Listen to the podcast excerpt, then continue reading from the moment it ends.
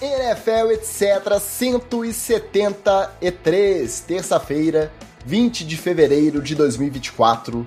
Eu sou o Ticas e eu tô de volta direto da Super Bowl Week em Las Vegas para finalizarmos de uma vez por todas esta quarta e maravilhosa temporada do nosso queridíssimo NFL, etc.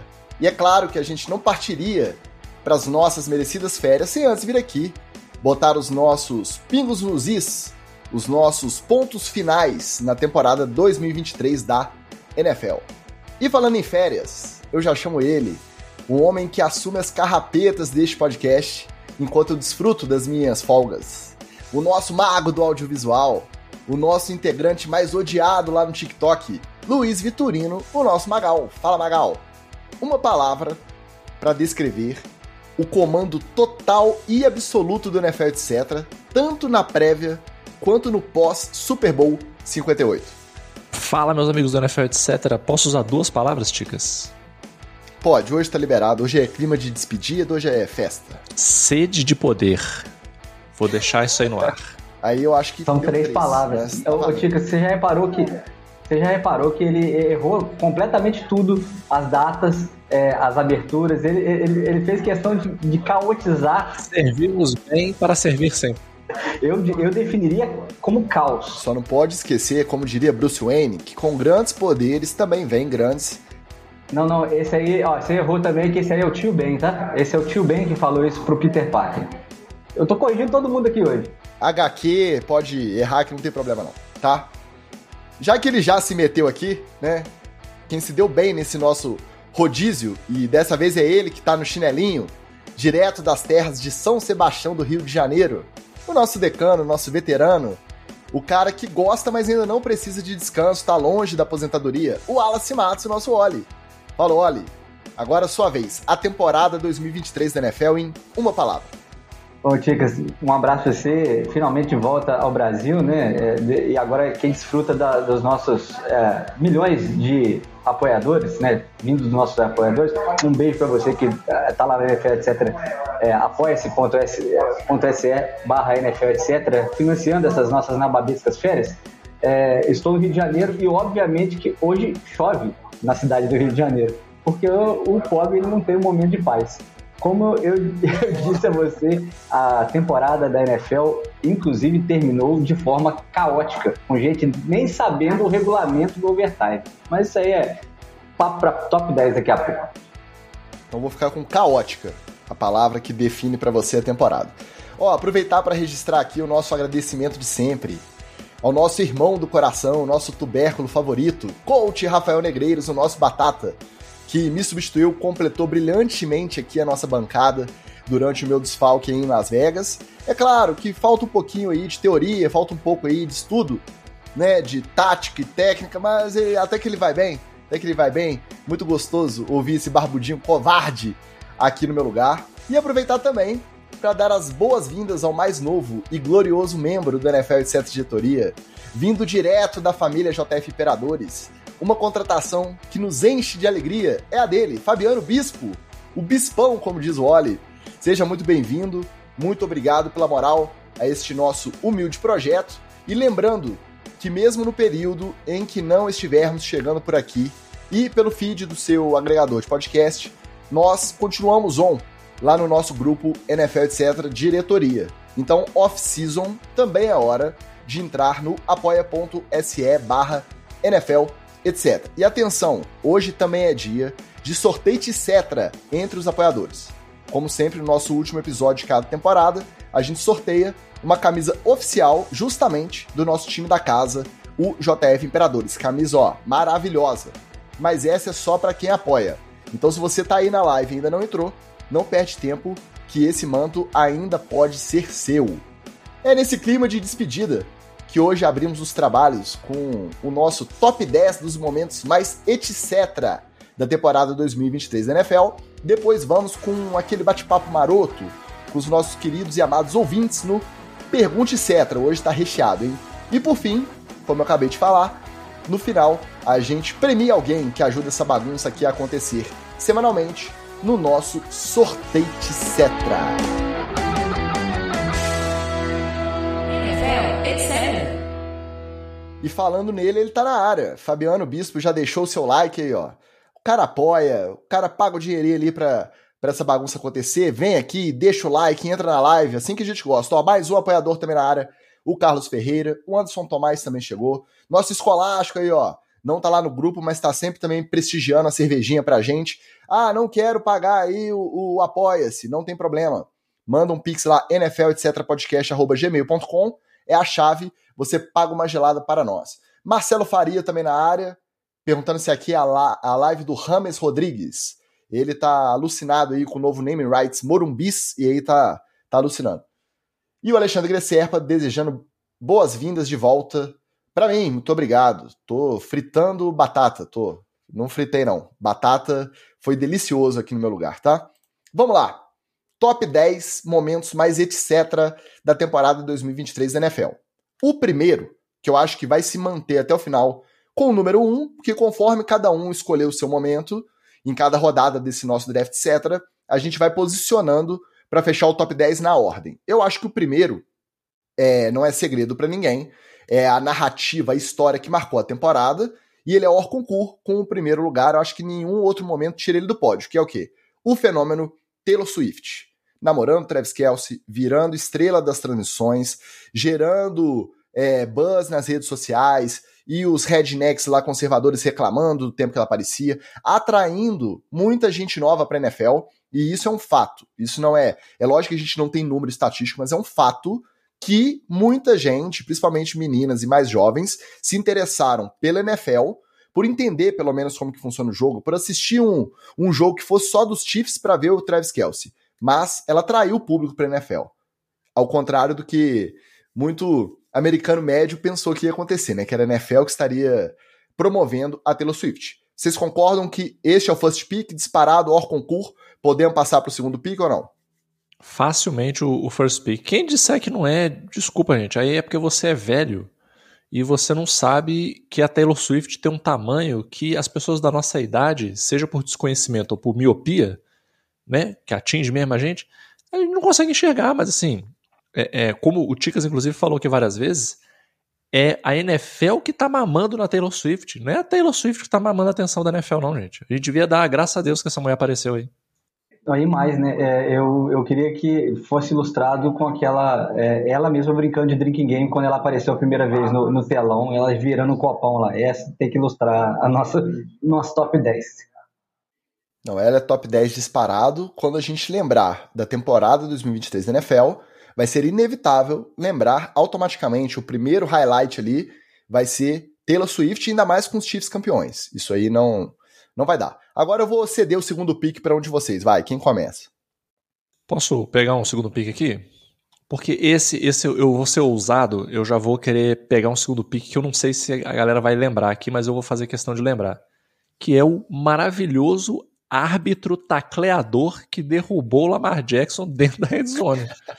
Esse homem é maravilhoso, porque ele conseguiu fazer o que boa parte dos defensive é, é, linemen da NFL não conseguiram fazer.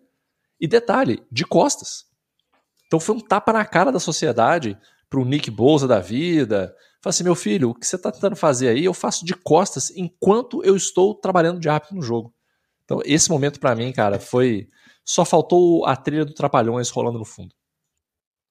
Eu acho que foi um bom momento, mas eu acho que quando a gente trouxer os outros, ele vai ficar ali beirando o finalzinho do nosso top 10. Vamos ver. Vai, olha. Olha, eu, eu vou trazer o primeiro grande momento da temporada. É, os, sei lá, 30 segundos que Aaron Rodgers jogou como quarterback do Jets. Porque essa foi uma zica que veio direto do Hard Knocks, preparando a temporada de glória para o New York Jets e, sei lá, é, não, não durou 40 segundos o, o Aaron Rodgers lá. Daqui a pouco ele volta. Não só isso, né, Wally? A forma como foi a estreia dele. Entrando no 11 de setembro com uma bandeira do tamanho do estádio em campo carregando. Todo aquele hype que culminou naquele momento, o primeiro snap dele, depois de não sei quantos anos, 18 anos jogando em Green Bay, para terminar no quarto snap com o Aquiles estourado. Então, quando a temporada vai passando, acontece tanta coisa que a gente vai deixando em segundo plano. Mas é uma das histórias da temporada. Para mim, já tá na frente aí com o segundo pique no lugar do árbitro que tacleou o Lamar. Todos de acordo? Podemos promover o, o Aaron Rodgers é, miojo, né? Foi três minutos ali de, de participação da temporada. Então vou colocar ele em segundo aqui, tá? Vamos lá, meu próximo. Esse eu ia deixar pro Magal, mas eu não consigo, porque para mim ele entra ele entra muito forte nas narrativas da temporada, vai ficar marcado para mim. Toda vez que falar nessa temporada eu vou lembrar. Eu vi esse esse meninão ao vivo. Fiquei muito feliz de ver, ele fez mãozinha ao vivo. Tommy DeVito e sua trajetória meteórica no New York Giants. Depois que o Daniel Jones machucou, que o Tyrod Taylor machucou, os Giants recorreram a Tommy DeVito. E aí foram ver a história do cara, e é um cara descendente direto de italiano, nascido e criado em Nova Jersey, na colônia ítalo-americana mais tradicional dos Estados Unidos inteiro. É a moca, é a moca dos Estados Unidos. Cara, o a figura do agente, o Sean Stellaro, que parece saído direto de um filme de máfia, mas filme ruim, filme de paródia, né? Não é um filme poderoso chefão, não. Um filme de paródia, uma sátira da máfia. O combo Tommy DeVito, para mim, foi uma das melhores histórias da temporada. Eu me diverti muito. Pena que acabou muito rápido, né? Porque ele ganhou os dois, três primeiros jogos. Ele perdeu pro Saints, o Tyrod Taylor melhorou. Aí o Brian Dable virou e falou assim: ó, foi muito divertido, muito obrigado. Vai pro banco e deixa o Tyrod Taylor voltar. E acabou quem acabou a temporada foi o Tyrod Taylor. Eu queria um pouquinho mais de Tommy DeVito. Vamos ver se ano que vem ele mantém essa narrativa. Nessa posição que a gente está aqui até agora, eu fico mantemos né, Taylor Swift em primeiro. Para mim, mantém o Aaron Rodgers em segundo. E eu coloco o Tommy DeVito em terceiro. Todos de acordo? Sem dúvida. Então segue. Eu vou, eu vou falar um que eu acho que caiu no esquecimento, porque parece que faz mais tempo, mas não faz. Ocorreu 1 de fevereiro de 2023, portanto, eu ainda considero na, na temporada passada. Que foi o videozinho xoxo de Tom Brady se aposentando na praia sozinho, como um tiozão. Só que faz, ele já falou tanta bobagem é, desde que ele se aposentou que parece que tem três anos que ele está aposentado. Mas não é não, gente. Acabou de fazer um ano que ele se aposentou. É porque, ao contrário de, do Eli Manning, o Tom Brady não sabe qual é o papel de um aposentado. O papel do aposentado é se dedicar à galhofa. Você vê que desde que o Eli Manning aposentou, ele não fez uma coisa séria na vida dele. Ele só se mete em galhofa. O Tom Brady não. Ele quer ser o comentarista, ele quer falar mal dos outros. Ele acabou de sair da NFL, já tá falando que a NFL não presta mais. Então, é esse é o problema. E aí você acha que ele entra automaticamente aqui? Ó, até agora nós temos Taylor Swift, Aaron Rodgers, Tommy DeVito e o árbitro que tacleou o Lamar. Ele entra em que posição para você nessa narrativa? Eu acho que ele ainda pode entrar. Ah, o discurso da aposentadoria oficial na praia ali, né, aquela coisa meio natural fingindo que é espontânea, mas obviamente armada, para mim eu vou colocar ele no final aqui. Eu acho que eu ainda vou lembrar mais do árbitro que tacleou o Lamar. E vocês? Quatro ou cinco pro discurso quatro, de aposentadoria do quatro. Quatro? Quatro. Então, beleza. Então, o árbitro que tacleou o Lamar caiu para quinto momento. Vai, olha. Então, é, eu vou lembrar de uma coisa recente: forças superiores evitando que o Megazord da, da bobagem se formasse no camarote da festa do Kansas City Chiefs, que foi quando o segurança barrou o Jackson Mahomes de encontrar com a esposa do Mahomes e se formar esse Megazord de potencial de merda. Tenho certeza que a ordem foi do Mahomes. Falou assim: meu querido, o Jackson não passa para o, o, camarote da Britney, nem, nem se ela pedir. E ela foi lá pedir, tá? Ela foi lá conversar com e o gordinho não deixou. Cara, a cena é maravilhosa. Ele sendo barrado. A cara que a Britney Mahomes faz quando ela vê que o cara é irredutível, não vai deixar ele entrar. E aí, olha, em que posição entra esse sexto pique aqui na nossa ordem? Porque ela é uma cena bacana, só que com a vitória dos Chiefs, com a comemoração posterior, ela vai acabar ficando em segundo plano também. O que, que você acha que você vai lembrar mais no final da temporada? Do Jackson Mahomes barrado no camarote da família Mahomes ou no árbitro que tacleou o Lamar? Não, então eu acho que ele entra depois do árbitro, no, sexta posição para mim, por enquanto. Sexta posição para ele, então. Nada mais etc do que Jackson Mahomes barrado no camarote do Super Bowl. Bom, minha próxima pick que me divertiu por muito tempo. Afinal, aqui é o NFL e teorias da conspiração, etc. Não é de bastidor, curiosidade, nada disso. NFL e teorias da conspiração. Minha próxima pick é a conspiração das cores do logo. Eu me diverti muito. Eu apostei fichas nisso. Eu, eu nutri esperanças de que essa conspiração poderia ter um fundo de verdade. Eu achei que seria realmente o Super Bowl entre Ravens e 49ers, porque as cores do logo desse ano eram roxo e vermelho. Acabei me desiludindo, mas pelo menos enquanto eu acreditei, eu fui feliz. Foi uma das melhores histórias da galera repercutindo com aquele. tentando dar aquele verniz de seriedade nas teorias da conspiração. E essa das cores do logo foi sensacional. Para mim, ela entra. Vocês podem até discordar. Porque, como ela disse respeito até a final da, de conferência do meu time, tá? E como eu fui a Las Vegas, eu vou colocá-la aí em quinto lugar, depois do discurso da aposentadoria do Tom Brady. Aí, se vocês quiserem colocar. Ela tá entrando na sétima posição se for o, o, o sétimo pick. Onde vocês acham justo. que encaixa essa, Não, acho essa justo. narrativa? Acho justo aí. Quinto lugar? acho que atrás do Tom Brady tá bom. Beleza. Próxima pick, Magal. Cara, já que você trouxe de teoria da conspiração, eu vou trazer uma outra de teoria da conspiração que eu adorei. Eu queria que tivesse rendido mais, que foi a teoria da conspiração que ligava resultados da NFL, Taylor Swift e Joe Biden na corrida presidencial. Porque essa extrapola o limite do esporte e já entra no âmbito político, no âmbito, eu diria até, da macroeconomia mundial.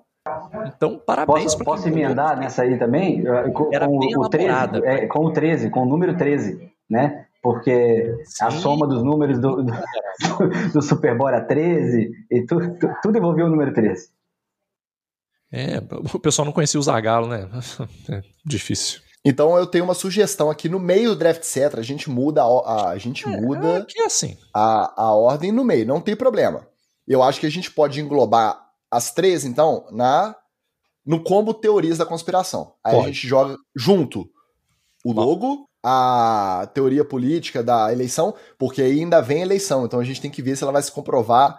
Ainda tá em tempo da gente ressuscitar ela. E a do número 13. Para você que não viu, procure na internet. A lista é uma lista extensa de tópicos que sempre são conjugados e no final elas geram o número 13, que é o número da. É o número da Taylor Swift, é isso, Wallace? É, é, o, é o número da sorte da Taylor Swift. Na verdade, a Taylor Swift não é a reencarnação do Zagalo, porque quando ela nasceu, o Zagalo ainda estava encarnado. Mas ele é, já estava partindo dessa para melhor também, e como ele desencarnou esse ano, então é, é uma grande e justa homenagem também para o Zagalo. Mas ela é, ela é zagalaço total tudo para ela soma tese e letras. O, o, álbum dela que fez mais sucesso é o 13, é, ela é toda Zagalo, toda trabalhada no Zagalo. E aí, agora que esse combo ficou mais forte com as teorias da conspiração de vocês também, agora virou o megazord das teorias da conspiração da temporada. Eu colocaria tudo isso na frente do discurso de aposentadoria do Brady. Para mim, ainda fica atrás sim, do Tommy DeVito, sim. mas eu promovo as teorias da conspiração da temporada pro quarto, quarto momento de ser da temporada. O que, que vocês acham? A, a, a gente não Pode seria o NFL, etc., se não fizesse essa promoção aí, pô. Tem que promover. Então, beleza. Então vamos repassar o que temos até agora para vocês não se perderem nos seus próximos picks aí. Por enquanto, temos Taylor Swift como o momento mais etc. da temporada toda. O segundo, Aaron Rodgers machucando no quarto snap. O terceiro, Tommy DeVito e toda a narrativa dele, enquanto ele foi rapidamente titular nos Giants. No número 4, no nosso quarto maior momento, todas as teorias da conspiração. A conspiração do logo do Super Bowl, a Taylor Swift e NFL mancomunadas para eleição do Joe Biden e a conspiração do número 13, que garantiu que os Chiefs seriam campeão, campeões com a relação da Taylor Swift, o Joe Biden, tudo junto e misturado. No, no quinto lugar, o discurso da aposentadoria do Brady. No sexto, o árbitro que tacleou o Lamar. E no sétimo lugar, o Jackson Mahomes barrado no camarote do Super Bowl. De quem que é a próxima pick? Sou eu e eu vou puxar a sardinha para o meu lado para uma coisa que não foi tão etc assim, mas foi etc é, na maneira como foi anunciada que foi o jogo da NFL no Brasil. Né, foi anunciado essa temporada é e ele não ser do meu Miami Dolphins é a coisa mais etc do mundo, que o Miami está trabalhando no mercado brasileiro tem pelo menos umas quatro temporadas, gente. O Felipe Luiz anunciou draft pick do, direto do Cristo Redentor, nublado, mas anunciou aqui pertinho. Mas não vai ser do meu Miami Dolphins, vai ser do Philadelphia Eagles. É verdade. é assim, não é muito etc, porque isso é mainstream pra caramba, né? Isso é uma parada totalmente é, é, midiática e, e, institucional da NFL, né? Só que é muito pesada para ficar no oitavo lugar. E aí, o anúncio oficial do jogo, primeiro jogo da história da NFL no Brasil, entra onde no nosso top 8 até agora? Cara, eu acho que pode entrar lá para baixo, assim. Porque ele é digno de nota, mas não é uma coisa super etc. Mas é digno de nota, a gente não pode fingir que não aconteceu. Você que deu o pique aí, Wallace, onde você sugere que ele se encaixe aí? Eu acho que o fato está mais é, entre o, o, o, Brady, né? E, é, um pouquinho mais abaixo do Brady, na quinta posição, por exemplo. É porque o discurso do Brady está em quinto. Então, nem você, nem o Magal. Vou deixar ele em sexto, o anúncio na frente do árbitro que tacleou o Lamar, do Jackson Mahomes barrado, e só. Beleza. Sexto lugar. A próxima é minha, né? Beleza. Agora eu fico dividido, porque é minha penúltima pique e eu tenho muita coisa aqui ainda para menção honrosa. Não vai ter jeito.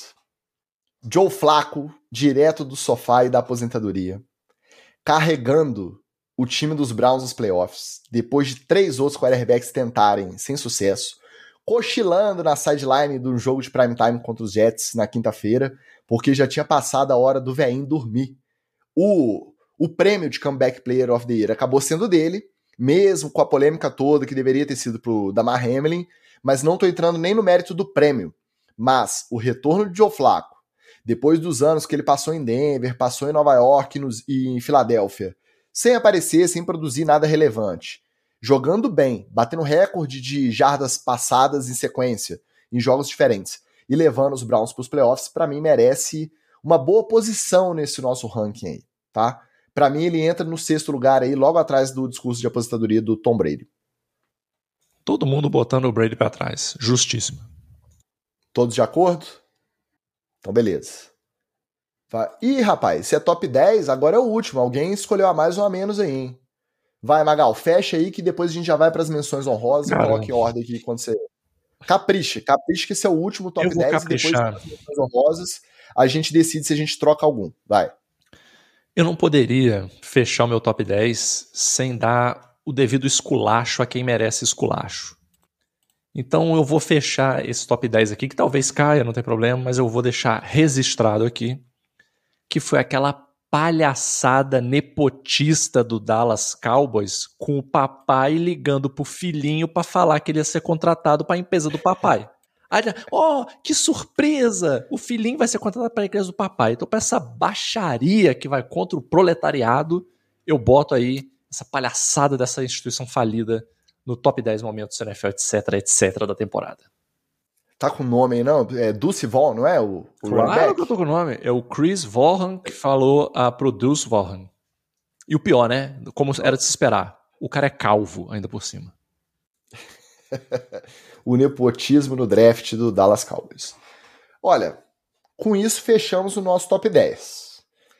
Vamos dar o benefício aí pro Wally, que ficou com um pique a menos, de falar qual que seria seu próximo pique, e a gente vê se a gente já arrisca algum para dar números finais antes das menções honrosas. Qual que seria seu próximo pick, Wally? Então, na verdade, eu tenho. É, na verdade, são três é, é, é menções honrosas, mas uma delas é, é, bem significativa, que é a, o sacode que o, o Travis Kelsey deu no, no, no Leôncio, na, na sideline do Super Bowl.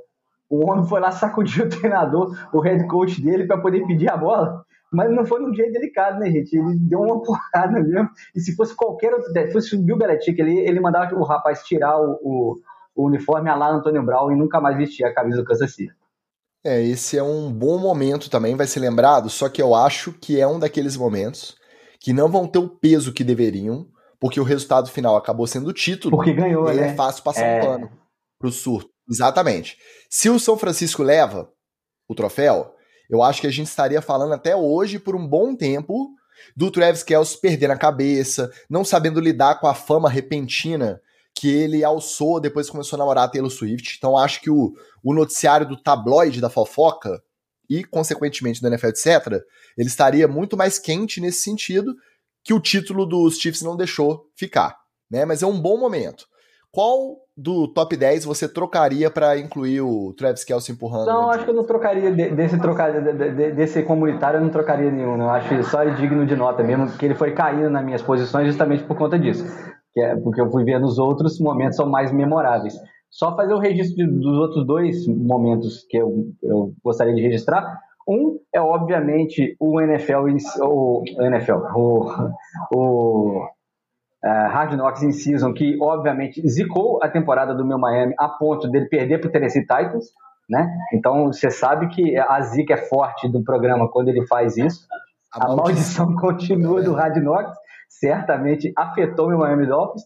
E como eu já estou na, na, na, nas contusões é, de Aquiles, a, do Greenlaw no, no Super Bowl entrando para poder fazer o snap, ele cai e o Aquiles dele foi pro saco. Então essas outras duas também queria registrar aqui. Tá. Mas você não troca nenhuma do, do top 10 por, por alguma das suas, não, né? É, eu acho que tá de bom tamanho também só na menção. Ó, as minhas menções honrosas, Magal. E o Oli, vê aí se alguma merece uma troca, hein? A minha primeira. O primeiro jogo dos Lions em playoff em casa, depois de trinta e tantos anos. Aquela vibe do estádio, aquele clima, a emoção do Dan Campbell depois, o, a união time-torcida, eu acho que foi muito marcante para mim e vai ficar marcado também como uma ótima lembrança da temporada 2023. Minha segunda menção honrosa. O Josh Dobbs, demitido na terça-feira dos Cardinals, chegando em Minnesota na quinta, jogando no domingo e ganhando o jogo contra os Falcons. E aí engatou uma sequência de duas, três vitórias direto Aí depois aconteceu igual o Tommy DeVito, né? Aí depois decaiu, aí o Kevin O'Connor passou a mão na cabeça e falou assim: ah, deixa eu testar o Nick Mullins aqui. Não, não repara, não, tá? Fica aí um pouquinho só para ver se a gente pode investir nele no futuro. E acabou que o Josh Dobbs não jogou mais. Mas aquela, aquela sequência de dois, três joguinhos ali que ele chegou do nada, vindo dos Cardinals e ganhou, né? O Kirk Cousins já tinha estourado Aquiles, foi muito maneiro. E falando em Kirk Cousins, antes dele se machucar, ele em casa vendo o Texas Rangers, que acabou campeão da MLB, se motivando ao som de Creed, Can You Take Me Higher, e promovendo essa sonzeira no vestiário do Minnesota e conquistando as vitórias, é, virando né, a narrativa da temporada, que eles começaram muito mal, e depois começou a tocar o Creed. O Minnesota disparou a ganhar um jogo atrás do outro. Para mim, vai ficar marcado também como um dos melhores momentos, etc., dessa temporada. Perfeito, Ticas. Eu acho que eu só, só incluiria, não deveria, porque é um rival de divisão, mas eu vou incluir porque a gente estreitou a relação esse ano com a União de Eagles, né? Que foi o Tush Push, que simplesmente deixou a NFL boca aberta, sem saber o que fazer, porque tinha uns homens empurrando um a bunda do outro e ninguém conseguia parar esse negócio. Até que alguém foi lá e parou, né, mano? Inclusive mostrou como é que como para. Como sempre acontece. Como sempre acontece. É, é um negócio que já era uma discussão que vinha de antes. Esse ano ela extrapolou, até porque o Philadelphia Eagles começou muito bem, começou 10 uma temporada e depois que foi ladeira abaixo. Mas ela já vinha de outras temporadas, então acho que ela não fica tão marcada especificamente com 2023. Então, antes da gente fechar o top 10 de fato, deixa eu dar uma passada no chat aqui para ver o que a galera tá falando. O Escolástico pergunta: e a promoção do Apoia Playcall? Bom, se entrou algum apoiador no Playcall com direito a entrar no NFSS Editoria, o moderador daquele grupo não nos avisou. É importante a gente ser avisado, apesar de nós três fazermos parte do grupo de apoiadores do Playcall Podcast, a gente precisa ser informado para poder adicionar. Então, relaxa que a gente vai trocar uma ideia com o nosso tubérculo favorito para poder agilizar essa inclusão aí e a promoção tá de pé. Senhor dos Games chegou dando seu boa noite. O Rafael Clementino per... não tá na hora do pergunta etc ainda, mas ele pergunta: Magal, cadê o George Kittle? Está no bolso do Nick Bolton. Na verdade, o senhor devia se preocupar com o estatuto do idoso, porque agredir idoso assim agora é considerado crime no Brasil já. Agora não, né? Já há alguns anos, tá? Nosso Arthurito deu papadexa na área, dando seu boa noite, dizendo que a teoria do logo é 8 de 10. É 8 de 10 aí, ó. Boa nota. Nosso Flávio Venâncio, opa, Ticas voltou. Quando as próximas férias? Aguarde, aguarde que não demora muito não. Se a Lelinho Turismo continuar aí ajudando nas promoções, ela não demora.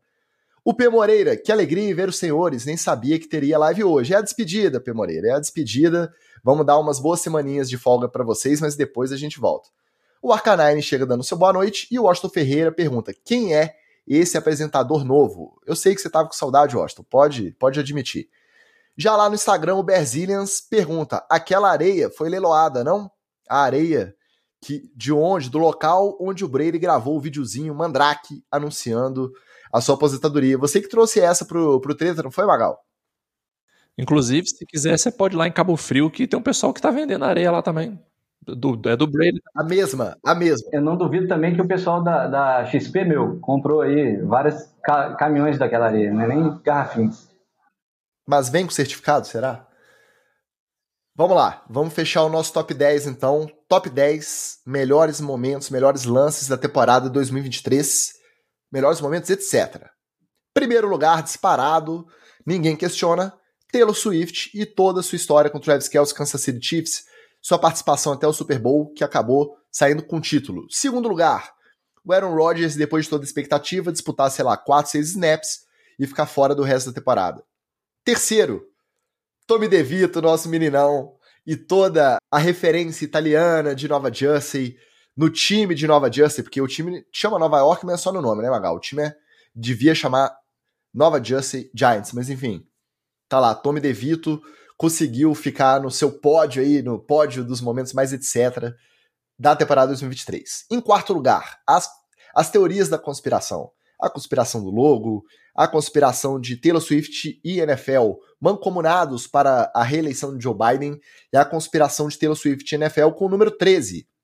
Todas as três são maravilhosas demais, tá? E, e Tem esse, mais teoria aí que a gente não, não tá lembrando. Exatamente. Mas... Essa semana, essa teoria ganhou um, um granulado por cima, que foi a galera fazendo as montagenzinhas de vídeo para mostrar quantos holdings o Kansas City cometeu em cima do São Francisco que não foram dados e quantos holdings que foram dados contra o São Francisco que não foram holdings. Aí, cara, isso aí foi o chantilly em cima da teoria da conspiração, né? Eu acho que não precisa chegar nem na, na comparação direta do Super Bowl, não. Tem uma estatística que eu acho que desde o jogo contra o Miami, que foi a última vez que teve um holding marcado contra os Chiefs nos playoffs inteiros. Depois do Miami, da Ford jogaram com os Bills, não teve uma falta de holding. Depois com os Ravens não tiveram uma falta de holding. E depois com o São Francisco não tiveram uma falta de holding. Então, não precisa nem comparar diretamente do Super Bowl, não. Pega o histórico aí. O único time que fez uma sequência tão grande de jogos de playoffs sem uma faltinha de hold. Mas não vamos entrar nessa, não. Já tá marcado aqui o quarto lugar. Tudo bem. Em quinto lugar, o discurso mandrake da aposentadoria do Tom Brady, super natural ali na praia, e alguma praia da Flórida, uma praia genérica aleatória ali. Sexto lugar, a volta de Joe Flacco, direto do sofá, para carregar os Browns nos playoffs, cochilando na sideline enquanto a defesa estava em campo.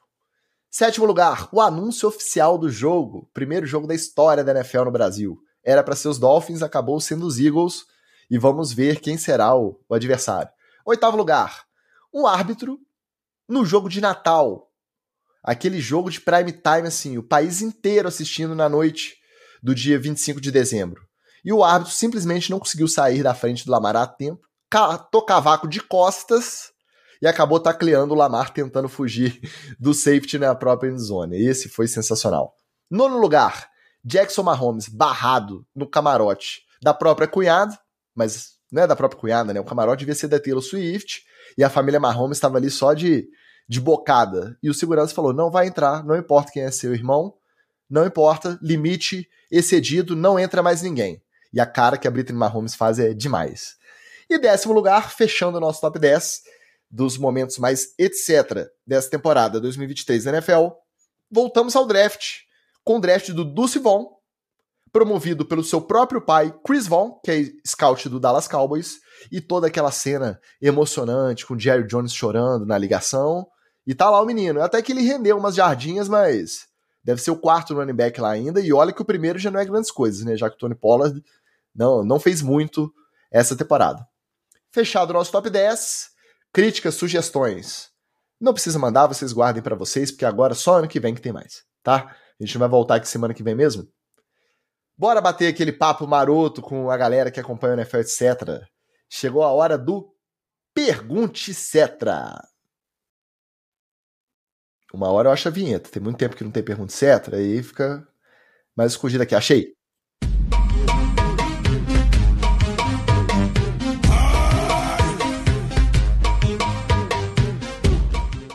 Apresentador novo, ele demora mesmo a, a pegar o jeito da coisa, é assim mesmo. Vamos lá. Vai fora da ordem mesmo. Tem pergunta da temporada passada, tem pergunta para a temporada seguinte.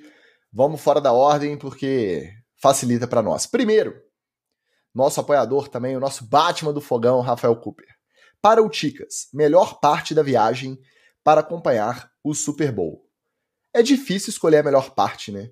A gente que é tarado com a NFL, a gente que, que, é, tem essa vontade de estar perto, eu acho que todo mundo vai ter a oportunidade, quando tiver o evento em São Paulo, de sentir esse clima de proximidade. Na semana do Super Bowl, ainda mais porque tem muito mais gente, independente dos dois times que estão disputando, muito mais gente reunida. Então você passar a dois metros do Tony Romo, você passar a um metro do Thierry Henry, não tem nada a ver com a NFL, mas estava lá também por conta da, da semana do Super Bowl. Eu troquei ideia, muito mal trocada, de longe, no meio da NFL Experience com Tom Pelicero. Eu esbarrei por acaso, por acaso, numa passarela atravessando a rua, com o Rafael Bellatini, da ESPN aqui do Brasil, que é um dos caras que fazia um podcast que eu acompanhava antes da gente ter o NFL, etc., e que eu adorava, chamava Playbook, lá pela Central 3. Então, esses encontros, essa proximidade, se tá perto dos caras, eu acho que é o que fica mais marcado, porque os eventos são todos gigantescos, a torcida na rua, o, o clima da cidade na semana do Super Bowl é muito maneiro. Mas a possibilidade dessa proximidade com esses caras, esses encontros. E aí, assim, tive outros, fiquei a, a dois metros do Ray Lewis. Tava com a camisa dele, mas eu não consegui chegar mais perto para tentar pedir um autógrafo ali. É, eu acho que o que vai ficar para mim é isso, a proximidade dos caras que a gente acompanha tão de perto, apesar de de longe, né, pela TV, pela internet, e os caras estarem ali na frente, eu acho que vai, vai ser a marca que ficou para mim da Super Bowl Week em Las Vegas. Na sequência, ó, Santo de Casa também faz milagre. Patrícia pergunta: o que todo mundo quer saber? O romance Swift e Kelsey sobrevive off-season? Aí com essa tem que ser o nosso Léo Dias, Luiz Vitorino Magal. Olha, é, dentre as teorias da conspiração, tá? É, um dos pontos que mais foi levantado foi a diferença do padrão de namoradas do Travis Kelsey antes e depois da Taylor Swift. E realmente, assim, se você olhar as ex-namoradas do Travis Kelsey, você vê que ele tinha um tipo. O famoso tinha um tipo. Né? É, e aí, e que não é o tipo da, da Taylor Swift, só para registro. Dito isso, dito isso, é, e considerando a longevidade dos relacionamentos entre famosos, eu acho difícil que realmente chegue até a, a, a próxima temporada. Como os meus hot takes não estavam acertando, você pode botar o seu dinheiro que eles casam e mete três meninos aí até a próxima temporada, tranquilo.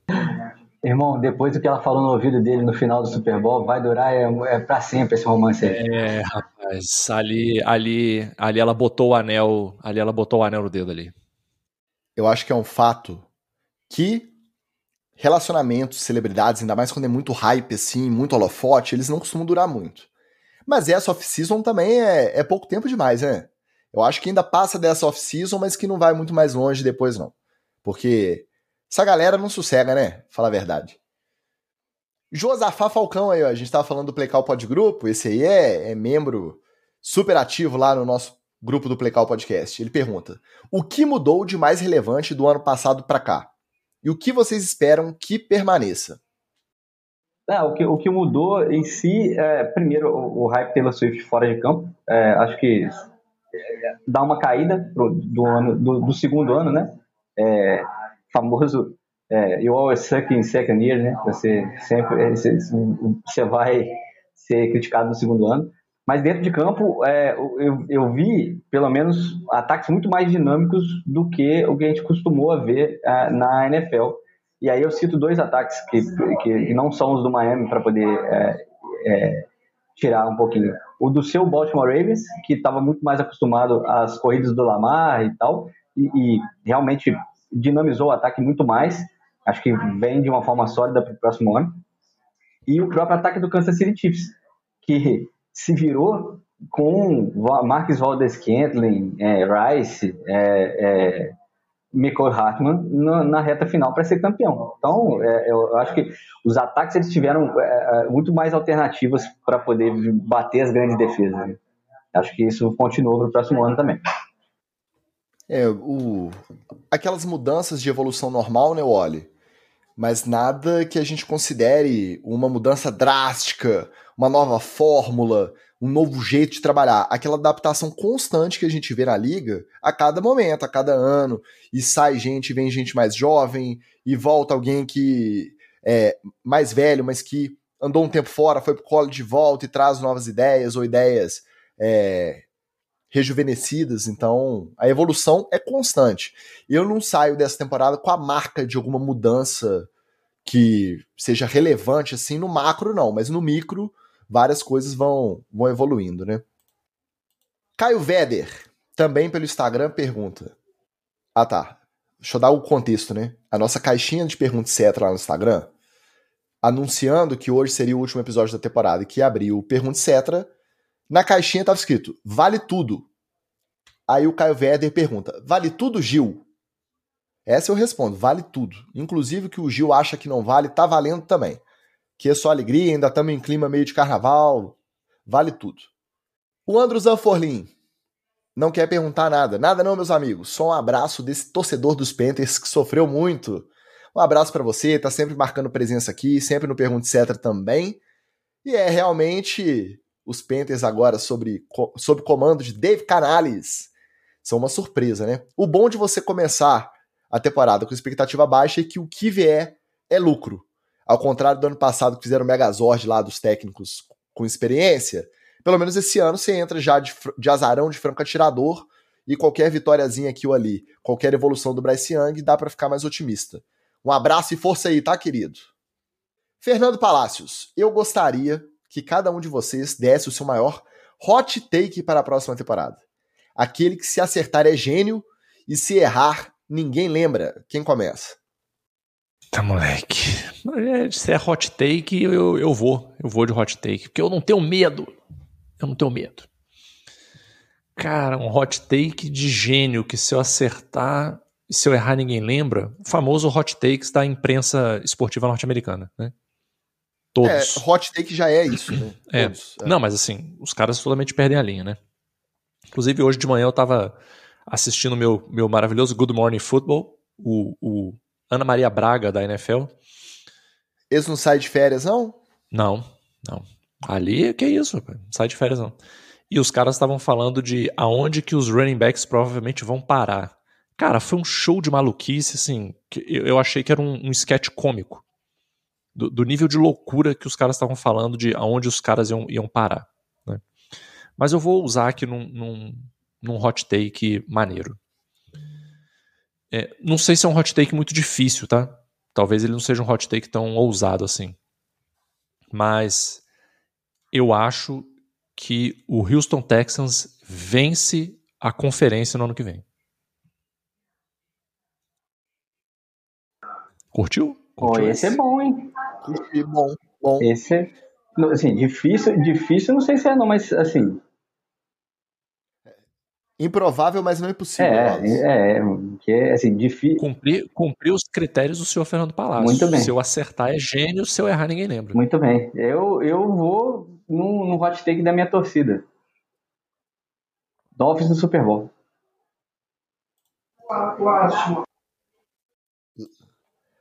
Também, mesma coisa, né? É improvável, mas não é impossível. Eu vou dar um que, tipo assim, cara, eu tô contra a maré, mas se eu errar esse, eu vou ficar muito surpreso. Muito. Porque eu tenho convicção nesse hot take. Eu já venho cozinhando ele há alguns tempos, desde que o pauteiro trouxe um treta mencionando esse menino, porque eu não acompanho muito college, então eu fico sabendo das coisas quando o pauteiro pesca uma coisinha aqui ou ali pro TD Fumble pro treta na TL. Caleb Williams é o novo Jamarcus Russell. Muito claro, um bust escrito na testa. Ele vai ser o pick 1, muito dificilmente não vai, e não vai fazer nada. O Johnny Manziel vai parecer muito jogador de bola perto dele, tá? Caleb Williams, novo de Marcus Russell, bust, garantido. Para onde quer que ele vá, tudo indica que os Bears estão é, considerando cada vez mais a troca do Justin Fields para pegar essa pique que eles vão herdar dos Panthers e pegar o Caleb Williams, bust, tá? Mau negócio. Justin Fields vai parecer o o Patrick Mahomes perto do Caleb Williams. Esse é meu hot take. Bom? Bom, ou não? Pô, excelente, excelente. Muito obrigado. Alexandre Gresserpa, também apoiador do NFL de Centro de Diretoria. Ah, galera comparece, a gente fica feliz da vida, ó. Apesar de que ele fez uma reclamação, né? Que ele falou que ele mandou essa, essa pergunta antes e foi ignorado pelo host que esteve aqui nas últimas duas semanas. Não sei quem foi, tô só trazendo a reclamação aí no nosso saque, na nossa ouvidoria da NFL de. É que tinha uns outros assuntos um pouco, um pouco mais quentes para poder falar, tipo Super Bowl, um joguinho aí que ia acontecer. Ah, não, não. Pergunta do ouvinte é muito mais importante que o Super Bowl. Ainda mais apoiador, tá pagando lá quinzão por mês. Pelo amor de Deus, né? Vamos priorizar. Mas agora a ordem voltou a esse recinto. O Alexandre Gressepa pergunta: Dê três dicas do que fazer até setembro para não morrer de tédio ou infarto reclamando do VAR.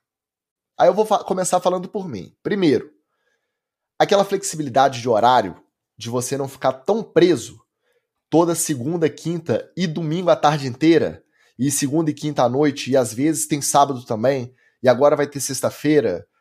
Cara, aproveitar essa flexibilidade de horário para quem fica muito focado, quem faz questão de assistir o máximo de coisas possível, é, essa flexibilidade ajuda. Quando eu tô na off-season, eu não fico vendo Good Morning Football é, igual o Magal vendo os mesmos hot takes, não. O que eu gosto de fazer? eu vou na própria plataforma da Dazon, antigamente era o Game Pass, e eu vou tentando ver o que, que tem de, de coisa antiga que eu não assisti ou rever. Algumas séries eles, eles, eles liberam alguns episódios mesmo para quem tem o perfil gratuito. Por exemplo, a Football Life. Então você pega algum personagem que você tem interesse de saber, não tá com tempo de ler, não quer ficar lendo biografia, coisa muito complexa, nem ficar na Wikipedia. A série Football Life tem do John Madden, tem do Barry Sanders, tem de vários jogadores aí e treinadores, personagens da NFL antigos, e eu acho que isso ajuda muito a gente aqui a ter referência sobre a história dos times, aquele momento de décadas passadas onde esse personagem esteve nesses times. Eu adoro pegar a produção antiga da própria NFL Filmes tratando de personagens históricos da liga. E vocês? Cara, eu vou dar um, eu vou dar uma dica de ouro. Dica de ouro. Alô, amigo ouvinte, anote, pegue o seu papel e o seu caderno e anote. Acompanhe as notícias da NFL e assim que você souber que algum jogador foi cortado ou trocado de time, vai para o site da Fanatics que a jersey dele do time antigo vai entrar na promoção. Principalmente hoje os caras estavam lá falando borracha lá de onde que o Saquon Barkley vai falar, vai parar. Eu tô só esperando o dia que alguém avisar, Saquon Barkley foi cortado dos Giants. No dia seguinte eu tô no site da Fanatics, a jersey dele vai estar tá por 2 dólares e um pacote de, de nuggets. Eu vou comprar porque foda-se. Não, agora fala sério, 2 dólares não. Mas você já pegou promoção lá de Jersey oficial a 19 dólares? 14 com frete dólares. Dava 20, 20 e poucos. 14, 14 dólares frete. a Jersey, 20 dólares de frete. Saiu o preço da camisa do Mengão. Exatamente. Você está pagando um quarto ou um quinto do que você paga numa camisa de prateleira oficial numa loja do Brasil. Você está pagando o que a gente paga nas nossas cópias, quer dizer, que os nossos primos pagam nas cópias que eles importam né, desses sites aí que começam com Xó e terminam com Pi. Não, e isso considerando assim, né? Eu não, eu não tinha um brother nos Estados Unidos para poder mandar para casa dele e pedir para ele mandar para mim. Eu, eu mandei direto para minha casa aqui, tudo direitinho lá pelo site. Se você ainda tiver um brotherzinho ainda, ainda fica ainda mais fácil. Eu só vou acrescentar algumas coisas. Acompanhe a temporada do Imperadores, que daqui a pouco começa aí, Campeonato Mineiro, Campeonato Brasileiro também aí, estamos, estaremos por aí. Marca presença nas nossas é, plataformas, apoia o Imperadores, manda um beijo pra galera, me xinga lá em campo, não tem problema não em posição diferente eu devo cometer várias gafas, não tem, não, não, não tem é, monotonia. É, e faça coisas com a esposa e os filhos, porque aí você já ganha crédito para quando a temporada começar, você falar assim, ah, hoje domingo eu tenho que ficar em casa porque eu vou ver NFL de, de manhã até de tarde, até de noite. Tava lembrando, eu mandei até no nosso grupo, quando eu tava assistindo, nem tinha acabado a temporada. Mas quando ficou jogo de playoff só sábado e domingo, eu me peguei assistindo o Hard Knocks Miami Dolphins 2012, uma temporada que eu não tinha assistido. Ryan Tannehill, calouro. cara, é, é um recorte temporal da liga que é bacana de ver. E como, pelo menos. O início de Dan Campbell. É, o Dan, o Dan Campbell de técnico de é. eu acho, do, do Dolphins. É. E como esse liberado, pelo menos agora que, tá, que o Game Pass tá na Dazon aqui no Brasil, ele não é um programa que fica fechado ali como documentário. Não. Eles recortam a transmissão que passava na época, pra você ter uma ideia. Eu tô assistindo um Hard Knocks de 2012 dentro da grade de programação da NFL Network de 2017. Então, os intervalos, você fica vendo o anúncio dos jogos, aquela NFL em um minuto, a notícia dos caras da pré-temporada de 2017. Então, isso te coloca num outro lugar de, de, do passado e eu me divirto muito fazendo isso. Para quem é meio tarado igual a mim, meio nerdola de NFL, é um exercício que vale a pena aí durante a off-season. Ó, nosso Carlos Miller chegou dando seu boa noite e deixando like. O Leandro Weber mandando seu obrigado e parabéns pela temporada. Curtiu bem mais quando acompanha. Curtiu, ele curtiu bem mais quando acompanhou com os nossos comentários. Que isso, querida. A gente que agradece. Leandro Weber, que também é mais um, um membro vitalício, vitalício não, mentira, um membro honorário do nosso NFL, etc. editoria. Muito obrigado. Isaac Ribeiro na história. Boa noite, etc. Acabei de chegar, valeu. E o Rafael Clementino deve estar tá dando risada da sua resposta lá do Estatuto do Idoso, tá, ô Magal? Agora vamos falar um pouco sério, porque agora o Carlos Miller caprichou no Pergunta Etc aqui, ó. Dos times que não foram aos playoffs ou caíram cedo, quais vocês acreditam que podem surpreender na próxima temporada. E aí eu já vou emendar com a pergunta do Rafael Viana. E quais times que foram para os playoffs, que foi aquele sonho de verão, e não vão voltar na próxima temporada? Então, quais times que não foram e caíram cedo, mas que provavelmente vão na próxima temporada, e os que foram que não deveriam ter ido e não voltam na próxima? Eu vou aproveitar o gancho do Magal aqui, falar que o Texans vai mais longe na próxima temporada. Então, é alguém que veio, caiu cedo e foi. Meu Miami vai mais, mais longe na, na próxima temporada, estou portando de Super Bowl, então é, tem tudo para poder fazer a campanha que deveria ter feito esse ano já de uma vez. É, e quem eu acho que caiu, é, assim, na verdade, é, merecia até ter, ter ido para o playoff um pouco mais um pouco mais cedo, mais longe, né? É, eu acho que é, está em reformulação, mas que merece é, uma boa chance de playoff é o Chargers, que a gente apostou bastante no início da temporada e que, obviamente, o Staley fez questão de bicar nossas expectativas. Então, vamos nós de novo, ao invés de criar unicórnios, criar expectativas para o Chargers agora sob o comando de lindo, né, de, de Harbaugh e o caralho. Agora, é, quem foi e não volta mais, eu aposto no seu Cleveland Browns. Cleveland Browns foi um sonho de noite de verão, que teve inclusive um velhinho, um bom velhinho como lenda, e que só esteve nos playoffs porque teve a consistência, eu vou de novo, hein? Consistência de Joe Flacco comandando o time no ataque. Porque a defesa já jogou assim outras temporadas e o ataque não fazia, não, nem segurar a bola segurava. Com um cara inconstante, como é o Joe Flacco, assim, e obviamente o cara já estava aposentado, você não tem nem como exigir mais dele é, o Browns é, foi, né? Mas eu acho que não volta mais. Eu, eu, como eu gosto do esculacho, eu já vou falar logo três que não volta. Bucks, Cowboys e Steelers. Esses três aí você pode dar tchau. Esquece. Foi, foi um sonho de uma noite de verão, foi uma pantomima. Esquece. Quem eu acho que vai com Mas o Steelers não foi, não. Foi, ué. No wildcard, mas foi, ué. Wildcard não é temporada regular, pô. O Steelers foi no wildcard da FC? Não foi, não. Foi, ué. Não, é. Foi, um jogo foi Browns e Texans e o outro foi Bills, Miami pô. Chiefs. Ah, é verdade. Aquele jogo da neve lá é. já era playoff. Era, é verdade. Wildcard. Foi Agora. tão mal ido que nem ninguém lembra. É, é, é não. É porque, é porque, quando você viu na TV o Steelers, você falou assim, é temporada regular, com certeza. Não, e foi o jogo de segunda-feira ainda, né? Aquele jogo que só pra... Né, foi adiado, era pra ser sábado, passou pra segunda, aquela nevasca caindo, realmente não tinha por que estar lá o Pittsburgh Steelers. Foi, foi só pra gente falar assim, já pensou se o Mike Tomlin comete o crime? Que doideira. Não, não cometeu o crime. Não. É, quem eu acho que chega, o Chargers, assim, não tem como não falar que o Chargers chega. E claro que eu sou clubista até morrer. O meu gigante maravilhoso vem, vem quente, vem forte, vem, vem destruindo todo mundo. Pode anotar aí, pode botar o seu dinheiro. Pode botar o dinheiro da, da poupança das crianças. Deixa eu apertar você, Ticos. Ah. Posso apertar você um pouquinho? Pode. Hein? Porque tem um time aí que bota a pulga atrás da orelha de todo mundo. E esse Jacksonville de Águas aí? Pois é.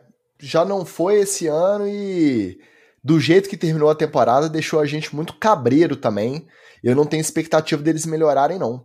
É, se a gente falar que o Eagles caiu cedo, até pela expectativa, porque perdeu para os Bucks logo no wild card, eu também não aposto que eles vão surpreender e melhorar. Enquanto tiver o Siriane lá, eu não botei fé nesse, nesse. Na forma como acabou a temporada. Então, até começar um novo trabalho lá, mesmo com o talento que tem, eu não tô botando muita fé, não. Eu tô junto do Magal, dos que não voltam, tirando o Cowboys. Eu acho que o Cowboys, por conta até de ser NFC, eles sempre têm uma campanha de regular ali, ainda mais com a faca no pescoço do Mike McCarthy e com o fantasma do Belichick assombrando. Então, acho que temporada regular eles fazem o que precisa fazer para pegar pelo menos o wildcard. Agora, os Steelers não sabem nem quem vai ser o quarterback direito. Dispensaram o Mitch Trubisky, não sabe se começa a temporada com Pickett ou Mason Rudolph. Então você vê que já é um planejamento que já começa complicado. Na FC Norte, que é uma, uma divisão cabulosa de dificuldade. E o Bucks, que conseguiu com acho que ficou 9-8 na temporada, na tábua da beirada, combinação de resultado, contando com, com mais a incompetência dos outros times que com a própria competência. Eu, e agora sem o Dave Canales, que foi justamente para os Panthers, que é um cara que parece que fez muita diferença para o Baker Mayfield jogar bem. Então eu tô com o Magal. Esses três eu acho que não voltam. Quem eu acho que surpreende, tá todo mundo apostando no, no Chargers do Jim Harbaugh, é inevitável, tem talento e agora tem técnico, não tem como. E com um pouquinho de clubismo, eu vou apostar para a alegria do nosso Flávio Venâncio numa retomada do Seahawks aí. Porque o Mike McDonald, que foi nosso, nosso, né, coordenador defensivo dos Ravens e que assumiu como head coach lá, parece que é um cara muito centrado, ele sabe montar uma defesa muito bem montada e daí para fazer o seu, que foi o calcanhar de Aquiles até do, do Seahawks nessa temporada, e para você fazer o arroz com feijão com seu ataque e cons conseguir produzir na NFC, eu acho que é um pulo. Então acho que o Seahawks pode surpreender mesmo com um técnico novo. E eu vou deixar um, uma pitadinha de, de ousadia aqui, achando que os Cardinals podem surpreender.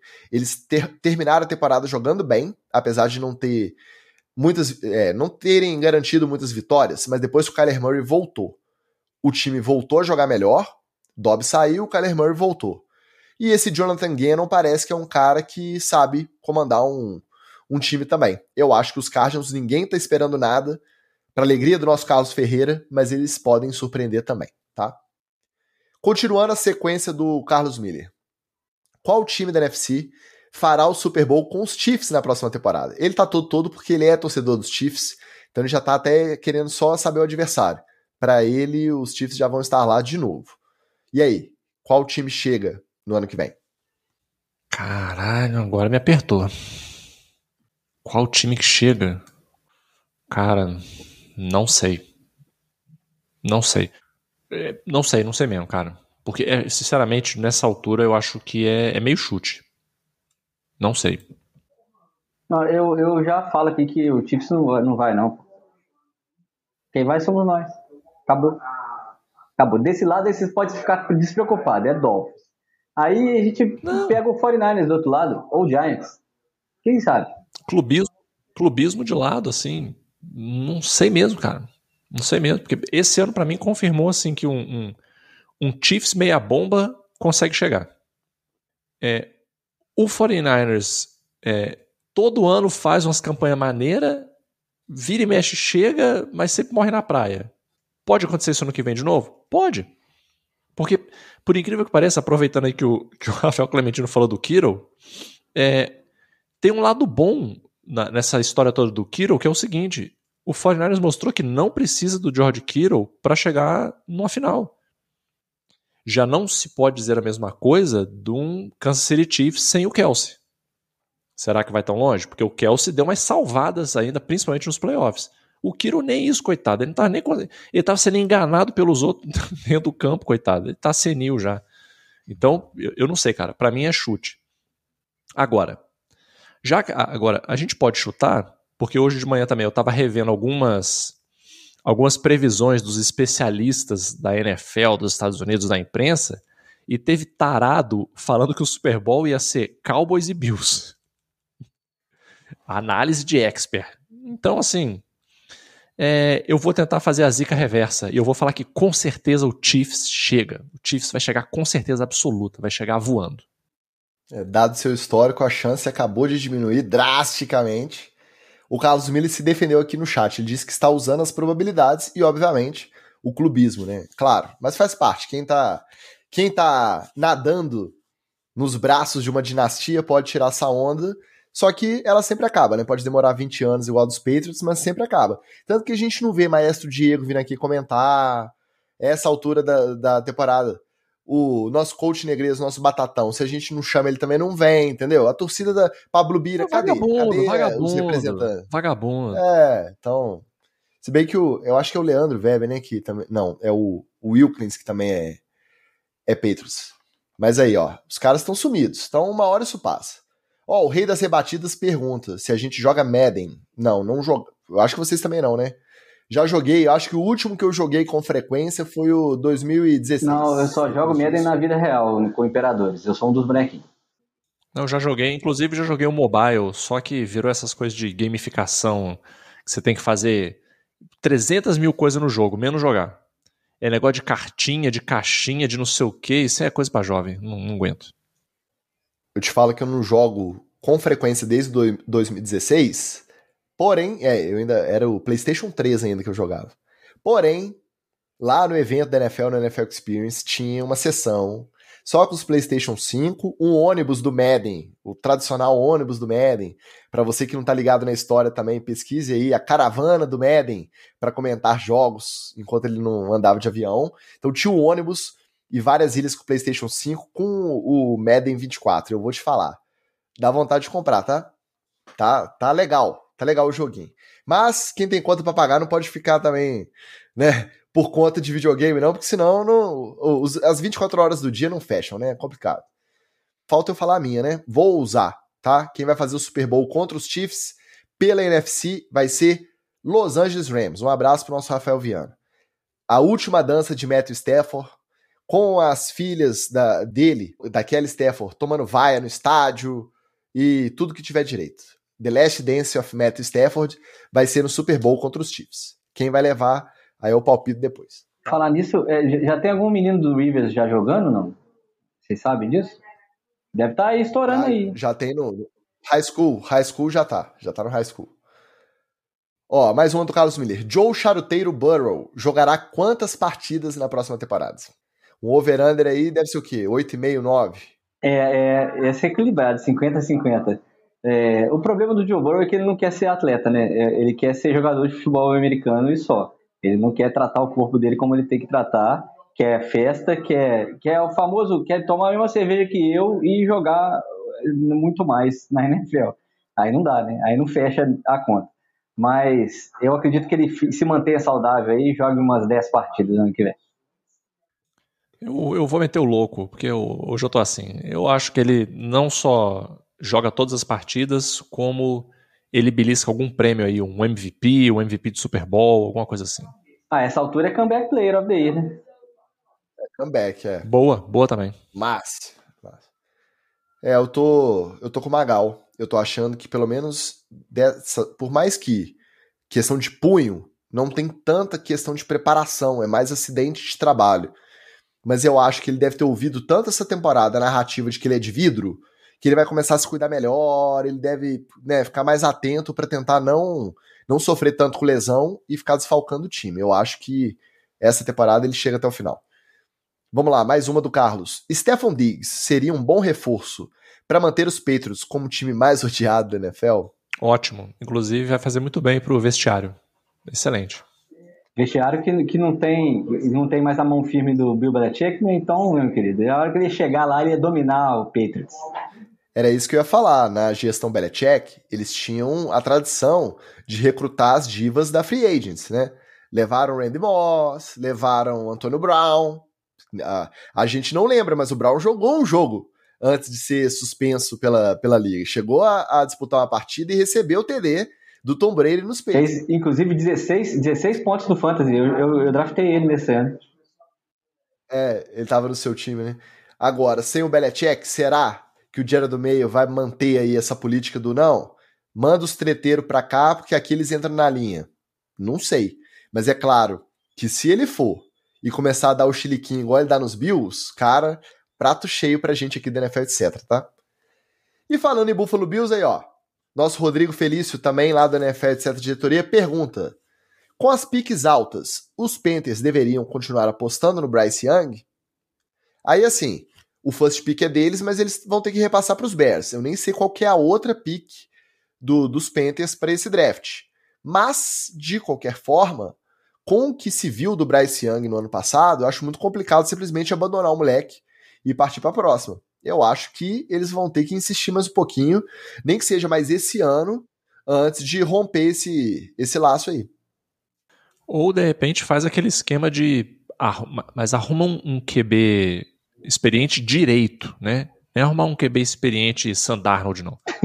Arruma um QB experiente direito e traz, às vezes, para fazer ali o mentoring, né? Meu, agora a gente tem que falar bastante meu por causa da XP aí, hein? Meu, traz o cara pra fazer um mentoring, né, meu? De repente, poderia ser uma solução. É, eu, eu vi bater na porta do João Flaco lá, pô. Ele provou que tá, tá bem para poder, inclusive, carregar o time se o, se o CJ Stroud é, é CJ Stroud, é outro é, se o Bryce Young, é, confundindo os dois QB, o melhor calor do ano com, com o pior QB. É, mas é, realmente, é, eu, eu acho que se o Bryce Young não der certo até o meio da temporada, eles vão ter que trocar, vão ter que tomar uma decisão difícil. Mas vai chupar essa manga pelo menos uns 5, 6 jogos aí, o, o, o Panthers. E eu acho que é Panthers e Panthers, o, o, o, o Ticas, a ordem é, Panthers primeiro pick, Panthers segundo pick também é, é, é deles. É, eles vão ter que, né, vai waivar uma, né, mas eu acho que nas últimas trocas eles, eles conseguiram duas, duas picks. Se não é assim, é, é no top 5 eles têm outra também, eles estão com pique alta é, em sequência. É, mas é aquilo, né? O Chargers já teve nessa situação também, é, o próprio Miami já teve nessa situação, e a probabilidade de fazer merda nessa situação é muito grande ela, ela, ela meio que duplica. É, e acho que vale dar uma chance pro Bryce Young também, porque ele é muito jovem, né? Pois é, eu fiquei na dúvida, porque eu, eu tinha até visto uns mock drafts aí e não lembrava de ter Panthers lá em cima. Então, olha só. No top 5 aqui no mock draft do. Deixa eu ver de quem que é. Do Daniel Jeremiah, Move the Sticks. Faz um trabalho bom aí pré-draft. O 1 é o do a pick que o Bears vai receber do Carolina. Pick 2 é o Commanders. Pick 3, New England Patriots. 4, Cardinals. E 5, Chargers. E aí depois vem Giants, Titans, Falcons, Bears, Jets, Vikings, Broncos, Raiders, Saints, Colts, Seahawks, Jags, Bengals. É, ó, não tô vendo outra dos Panthers aqui de, de cara não, hein, ó. Fechando o primeiro round, a não ser que tenha trocas o primeiro round não tem pique para os Panthers. Então, mais um motivo para você não ter nem como considerar largar o Bryce Young, porque você vai largar a troco de quê? Querendo ou não, é um first pick, você investiu capital nele, você tem que esperar para ter certeza de que ele é bust antes de cortar esse laço. Ó, pergunta do Rafael Clementino direto do chat. Baker Mayfield no New England Patriots seria uma boa? Sim, porque todo castigo pro New England Patriots é pouco ainda mais com o Pat Maionese chegando lá, eu, eu acho que vai, vai ficar lindo. Bota o, o Stephon Diggs também, leva junto. É, eu acho que ele provou que ele consegue bater uma bolinha. Não dá para esperar muito dele. Não dá para esperar ele escolha de primeiro pique, que se, queria carregar o Browns na época as glórias depois de muito sofrimento. Ele não é esse cara. Mas para fazer aquele joguinho ali que uma hora ou outra precisa dar uma arriscada, igual ele fez nos Bucks, eu acho que num sistema sólido ele funciona. Agora, os Patriots são uma incógnita de todo tamanho, porque é técnico novo, comissão praticamente inteira nova. Então não sei se o, o Baker Mayfield é a solução da free agents para para New England voltar aos tempos de vitórias, não. Complicado. Ó, Vinícius Lema falou que tá aqui só para apoiar o seu baixista. Ó, você de Babacena e região, sexta-feira tem show, hein? Lá no M-Pub. Confiram Mad X com o melhor do rock nacional, anos 90 e anos 2000. Valeu, meu batera. E o Isaac Ribeiro, na história, ele fala que esse jogo para celular, ó, Magal, realmente tá muito enfadonho. Até o, a versão 19 e 20 ainda dava para jogar de cara. Os últimos você tem que fazer um monte de missões e ele não tem paciência para isso. É, aí a, a gamificação do jogo do tigrinho, do compre compre fichinha, ela tá espalhada em todos os tipos de jogos, né? Não tem jeito. Última pergunta do nosso Pergunte Cetra derradeiro da temporada 2023. Ela vem do nosso glorioso Anderson Brown, sempre presente aqui, sempre ativo lá no NFL etc. diretoria também. Apesar de, às vezes, meio surtadinho, mas faz parte, né? Ele movimenta o grupo com esse jeitinho que só ele tem. Ele pergunta: dos jogadores considerados importantes, abre parênteses, Chubb, Saquon Hype, Cousins, Daniel Hunter, T. Higgins e etc. Qual desses vocês acham que permanecem nas franquias atuais e quais vazam? Bom, você é parte envolvida aí, Magal, por conta do, do lance do Sacon. O que, que você está ouvindo das suas fontes lá em Nova Jersey sobre a permanência do Sacon? Lembrando que esse ano ele jogou na tag, ganhando aí aproximadamente 11 milhões e pouco. Então, se. Acho que eles podem taguear de novo. Só que se taguear de novo, aí já vai pular aí para perto de 14 milhões o salário dele para o ano que vem. O que, que você acha que vai acontecer com o Sacon e com esses outros free agents aí dessa, dessa off-season? Cara, os outros eu, eu realmente não sei. Assim, os outros eu acho bem difícil, é, porque eu acho que os outros têm mais movimentações possíveis que poderiam ser feitas. Para o Sacon especificamente, eu acho que não faz sentido se movimentar pelo seguinte: ele já é um cara de meio para fim de carreira. Então, das duas, uma. Ou você sai do time que você construiu a sua carreira para ganhar mais dinheiro, mas eu não acho que nenhum outro time vai pagar 14 milhões no Saquon Barkley.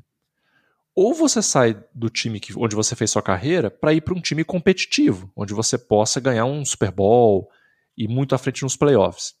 Nenhum desses times muito competitivos vai querer levar o Saquon Barkley, porque os caras vão preferir investir num seis ou sete outros running backs aí que, na melhor das hipóteses, são mais jovens do que ele. E estão menos quebrados vale do que ele. Vale pra qualquer running back, né, o é. Magal? O Sacon, ele tá no topo ali porque quando ele tava saudável, ele produziu. O Nick Chubb, que era um dos melhores de produção da liga, tá vindo daquela lesão é, horrorosa é, no joelho é que ele teve essa temporada. O, o Nick Chubb, por exemplo, ele já deu uma rodada, né? Então, assim, ele não tem tanta essa ligação, eu acho, com o time igual o Sacon tem com o Giants. Não, ele, ele foi draftado nos Browns. Eu acho que o problema não rodou, não. é que o Sacon teve teve a lesão e voltou. O Nick Chubb não, o Nick Chubb acabou tenho, de vir da lesão. É, eu tenho um efeito Mandela aqui do, do ver, de ver o Nick Chubb em outros times. Então é a mesma lógica, tá? Então é a mesma lógica. Deixa eu conferir.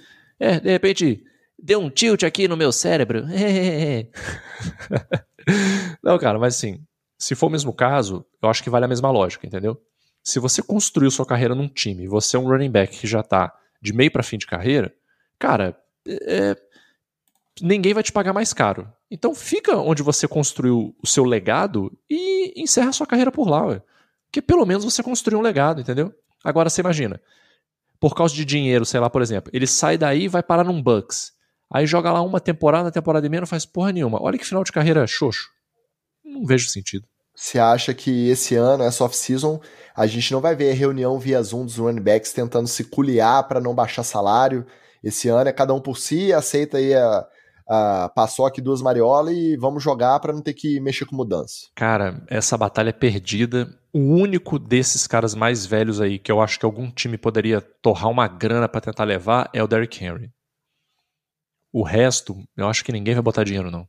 E mesmo o Derrick Henry, uh, não sei, cara. Mas eu, eu, eu ainda chutaria ele, ele fazendo uma movimentação interessante. O resto, é, isso que eu, eu, eu, concordo com o Magal. É, running back, gente, de, depois da temporada passada, que ninguém pagou e ninguém e, e, os caras imploraram para jogar, acabou. É, é, uma posição que não vai conseguir arrancar dinheiro tão cedo do, do, dos donos de times. E eles estão vendo que os, os novos que estão chegando podem produzir tanto ou mais quanto a galera que foi. Que se você não chama é, é é, que chama McCaffrey, você não vai conseguir dinheiro. E é isso. Basicamente, os caras só vão pagar se o Christian McCaffrey resolver sair do 49 E é isso. Não tem outro é, é, running back. Nem o Derrick Henry, que é um cara que é extra classe, é um cara que é, produziu demais no Tennessee, mas você não sabe o que, que ele vai produzir em outro é, time. É, isso posto, bem-vindo a Miami, é, Derrick Henry.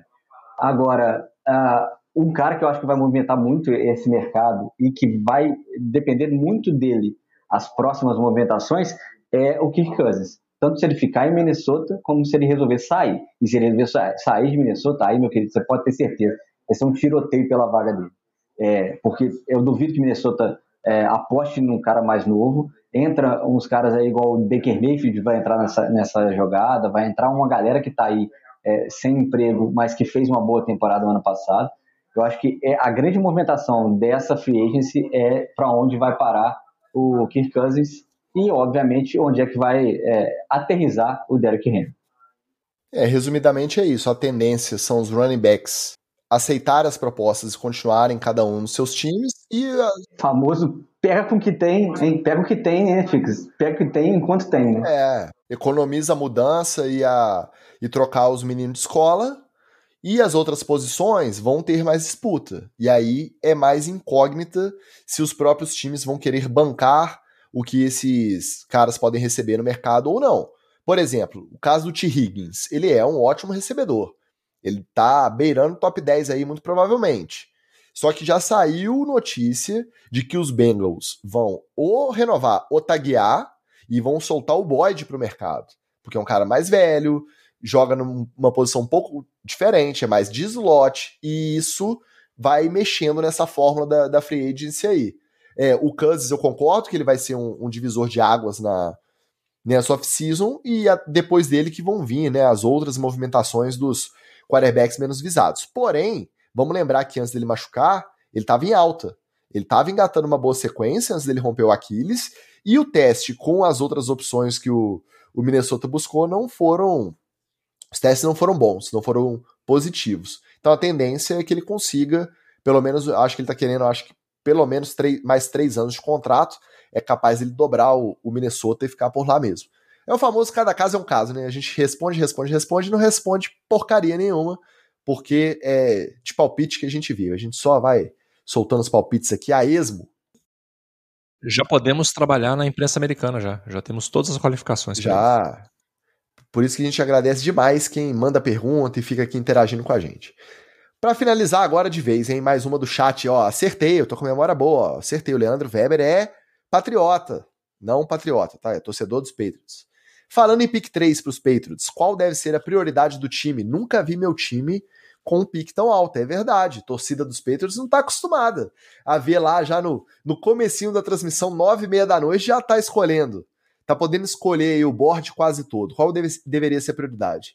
Cara, vou até reabrir o mock draft aqui, eu falaria quarterback, porque não tem como você contar com free agents ou com a permanência no Mac, no Mac Jones. Então, se você quer apostar num cara de talento e barato, você tem que ir para o draft. E a pick 3 é uma ótima posição para você correr atrás de um desses moleques que está mais insensado aí dessa turma de quarterbacks. O que, que vocês acham?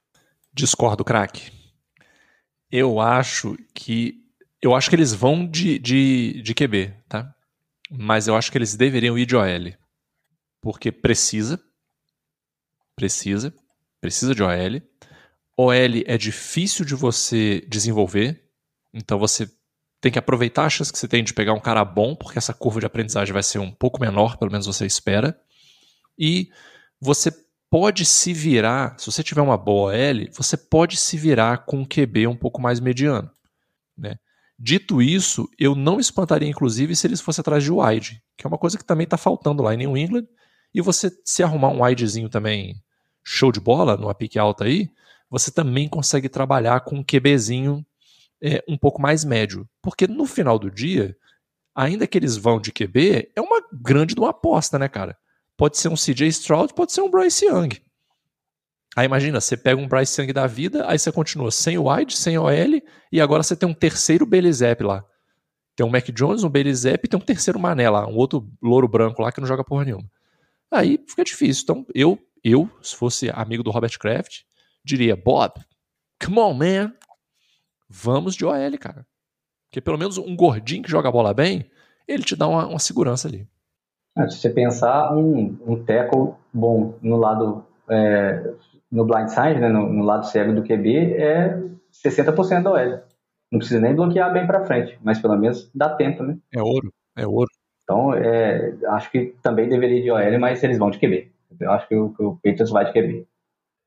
Ó, eu abri rapidamente aqui, inclusive esqueci de mutar meu telefone, para abrir vai ficar bravo comigo, o som de clique aí depois. Abri aqui, ó, estourei de clicar aqui para abrir uns seis mock drafts, e eles estão divididos em três. Os Patriots na terceira posição vão de quarterback, e aí em dois eles pegam o Jalen Daniels, em um eles pegam o Drake May, de acordo com o, a posição que chega para eles o quarterback. E nos outros três eles vão de recebedor. E nos outros três, o mesmo recebedor. O Marvin, Marvin Harrison Jr. Então, tá dividido. Parece que não é um fato, não tá cravado o que, que eles vão fazer, mas parece que vai ficar nisso aí. Ou vai de quarterback, ou vai de recebedor. Aí depende se o Belichick deixou o cachorro dele lá para fazer o draft para os Patriots ou se ele vai levar junto, né? Meus amigos, finalizado o Pergunta Cetra, podemos fazer o nosso sorteio de Cetra. Tem vinheta? Não tem vinheta, não, né? Vamos direto pro sorteio de Cetra. Não lembro. Tem o. Eu acho que não. Meu editor? Cara. Não tem, não? Não, temos, não, não tem problema. Oh, meu Deus.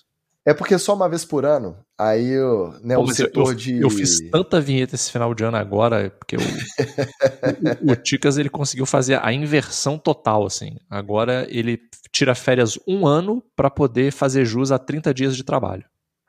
É verdade, é verdade. Então, ó, mas não tem problema não. Vamos direto pro que interessa, vamos abrir a abinha aí, porque eu tenho certeza que quem ganhar não vai ficar triste que não teve vinheta. Deixa eu só conferir se tem mais algum nome a ser incluído aqui, ó. Deixa eu abrir aqui minha. Deixa eu abrir os nossos controles financeiros. Enquanto você libera a aba aí pra gente adicionar, o Magal, faz favor. Esfreguem as mãos que tá na hora da gente se despedir com sorteio. Vamos que vamos. Ah, o, o Fernando Palacios fez a vinheta ao vivo aqui, ó. Pananana, sorteio, etc. Palavras que tem som aí, ó. Mandou bem. Ó, Isaac Ribeiro tá falando que vai para ele, vai para São Francisco do Guaporé, Rondônia. Não, Isaac, cadê você no nosso grupo de apoiadores? Esse sorteio ele é só para quem tá lá contribuindo, né? Com o capilézinho, é. Vamos entrar apoia.se barra NFL, etc. Mas no próximo você tá dentro, tá? Mas nesse aí não vai dar. Esse aí é só pra galera que esteve junto no NFL, etc. diretoria durante esta temporada. Cadê, Magal? Tá no jeito? Vou, vou, compartilhar minha tela aqui, a frasezinha clássica das reuniões online. Cuidado, hein? Cuidado. Cuidado. Não, eu compartilho, tem que conferir as abas antes de, antes de abrir. Eu tenho pânico, eu tenho pânico disso, Ticas. Aí. Vamos lá, então. Aqui é tudo preto no branco, ó. Estamos é. auditando, é. ó. Com a auditoria da PricewaterhouseCoopers. Ah, moleque. Então vamos lá, hein? Pode rodar, bora. 3, 2, 1, valendo! E o vence. Ih, olha lá, tem até contagem regressiva, rapaz. É, chique, pô, tudo, ó. Chique. Clinton Furtado, o famoso Clintinho. Nossa, que marmelada, cara. Que é, marmelada. Não pode, essa é a pessoa mais sortuda que existe na face da Terra. Ô, Clinton, quando você vê esse episódio, você, por favor, vá a merda antes e depois. é, ganha a camisa, mas ganha o carinho também dos integrantes da NFL, etc. Mas, ó, parabéns, um beijo para ele, que é o mais novo ganhador dessa Jersey maravilhosa. É linda, né? Vamos falar a verdade. Eu tenho a minha aqui também. Tanto a preta quanto a branca e o dourado.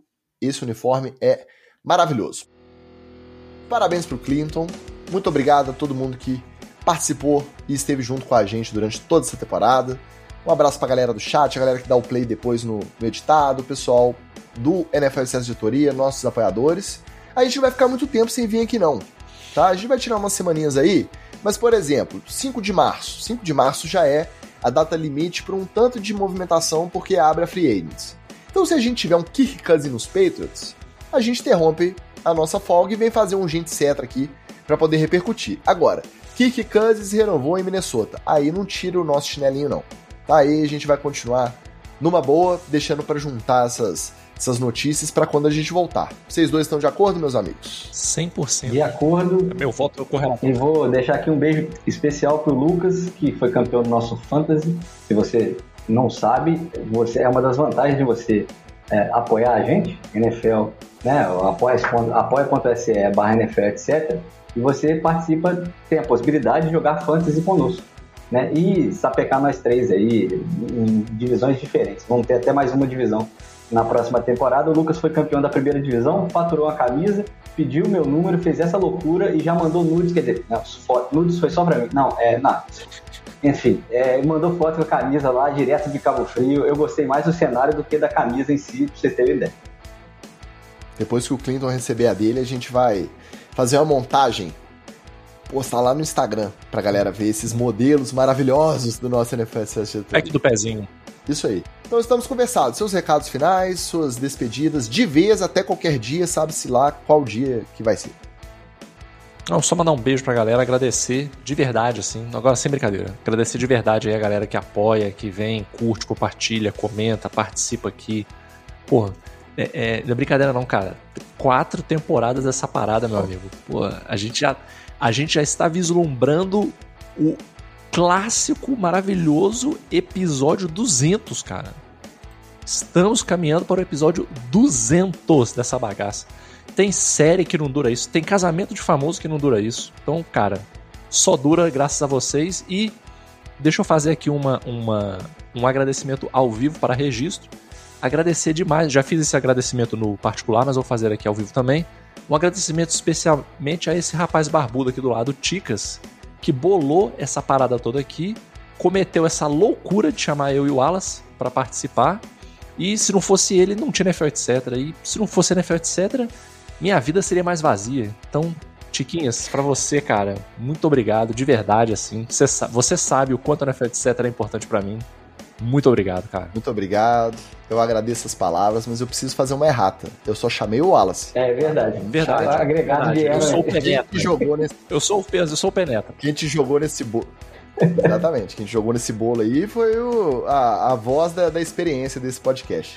Verdade, verdade. Moçada, um beijo pra todo mundo também. Obrigado pela galera que apoiou, ficou aí com a gente mais uma temporada. E ah, não percam, ó, temporada de futebol americano dos Geradores começa agora é, de março para frente. É, quem tiver de bobeira no próximo final de semana, 24 e 25, tem Mineiro de Flag Futebol em Juiz de Fora, no Estádio Municipal Radialista Marilene. Então cola lá no sábado e no domingo para poder ver a galera em ação. Depois disso tem a temporada de futebol americano normal. Nós vamos estar em campo se Deus quiser. E também vem aí o evento do ano, meu querido. Setembro, você não pode faltar, você não pode, você não pode deixar de, de, de estar no estacionamento do Impressorão Itaquerão Neoquímica Arena. Nós estaremos lá. Dane-se o jogo da NFL. Dane-se que vai acontecer outra coisa ali nos arredores. A gente vai estar, nós três, NFL, etc., vai fazer o maior tailgate da história. E você tem que estar lá. É isso, ó, o Isaac manda os parabéns aqui também, a gente agradece sempre essa moral, galera que tá sempre junto, seja na live, seja é, compartilhando também conteúdo, interagindo com a gente. Muito obrigado de coração, qualquer dia a gente volta. Um abraço e valeu! Valeu! Uh!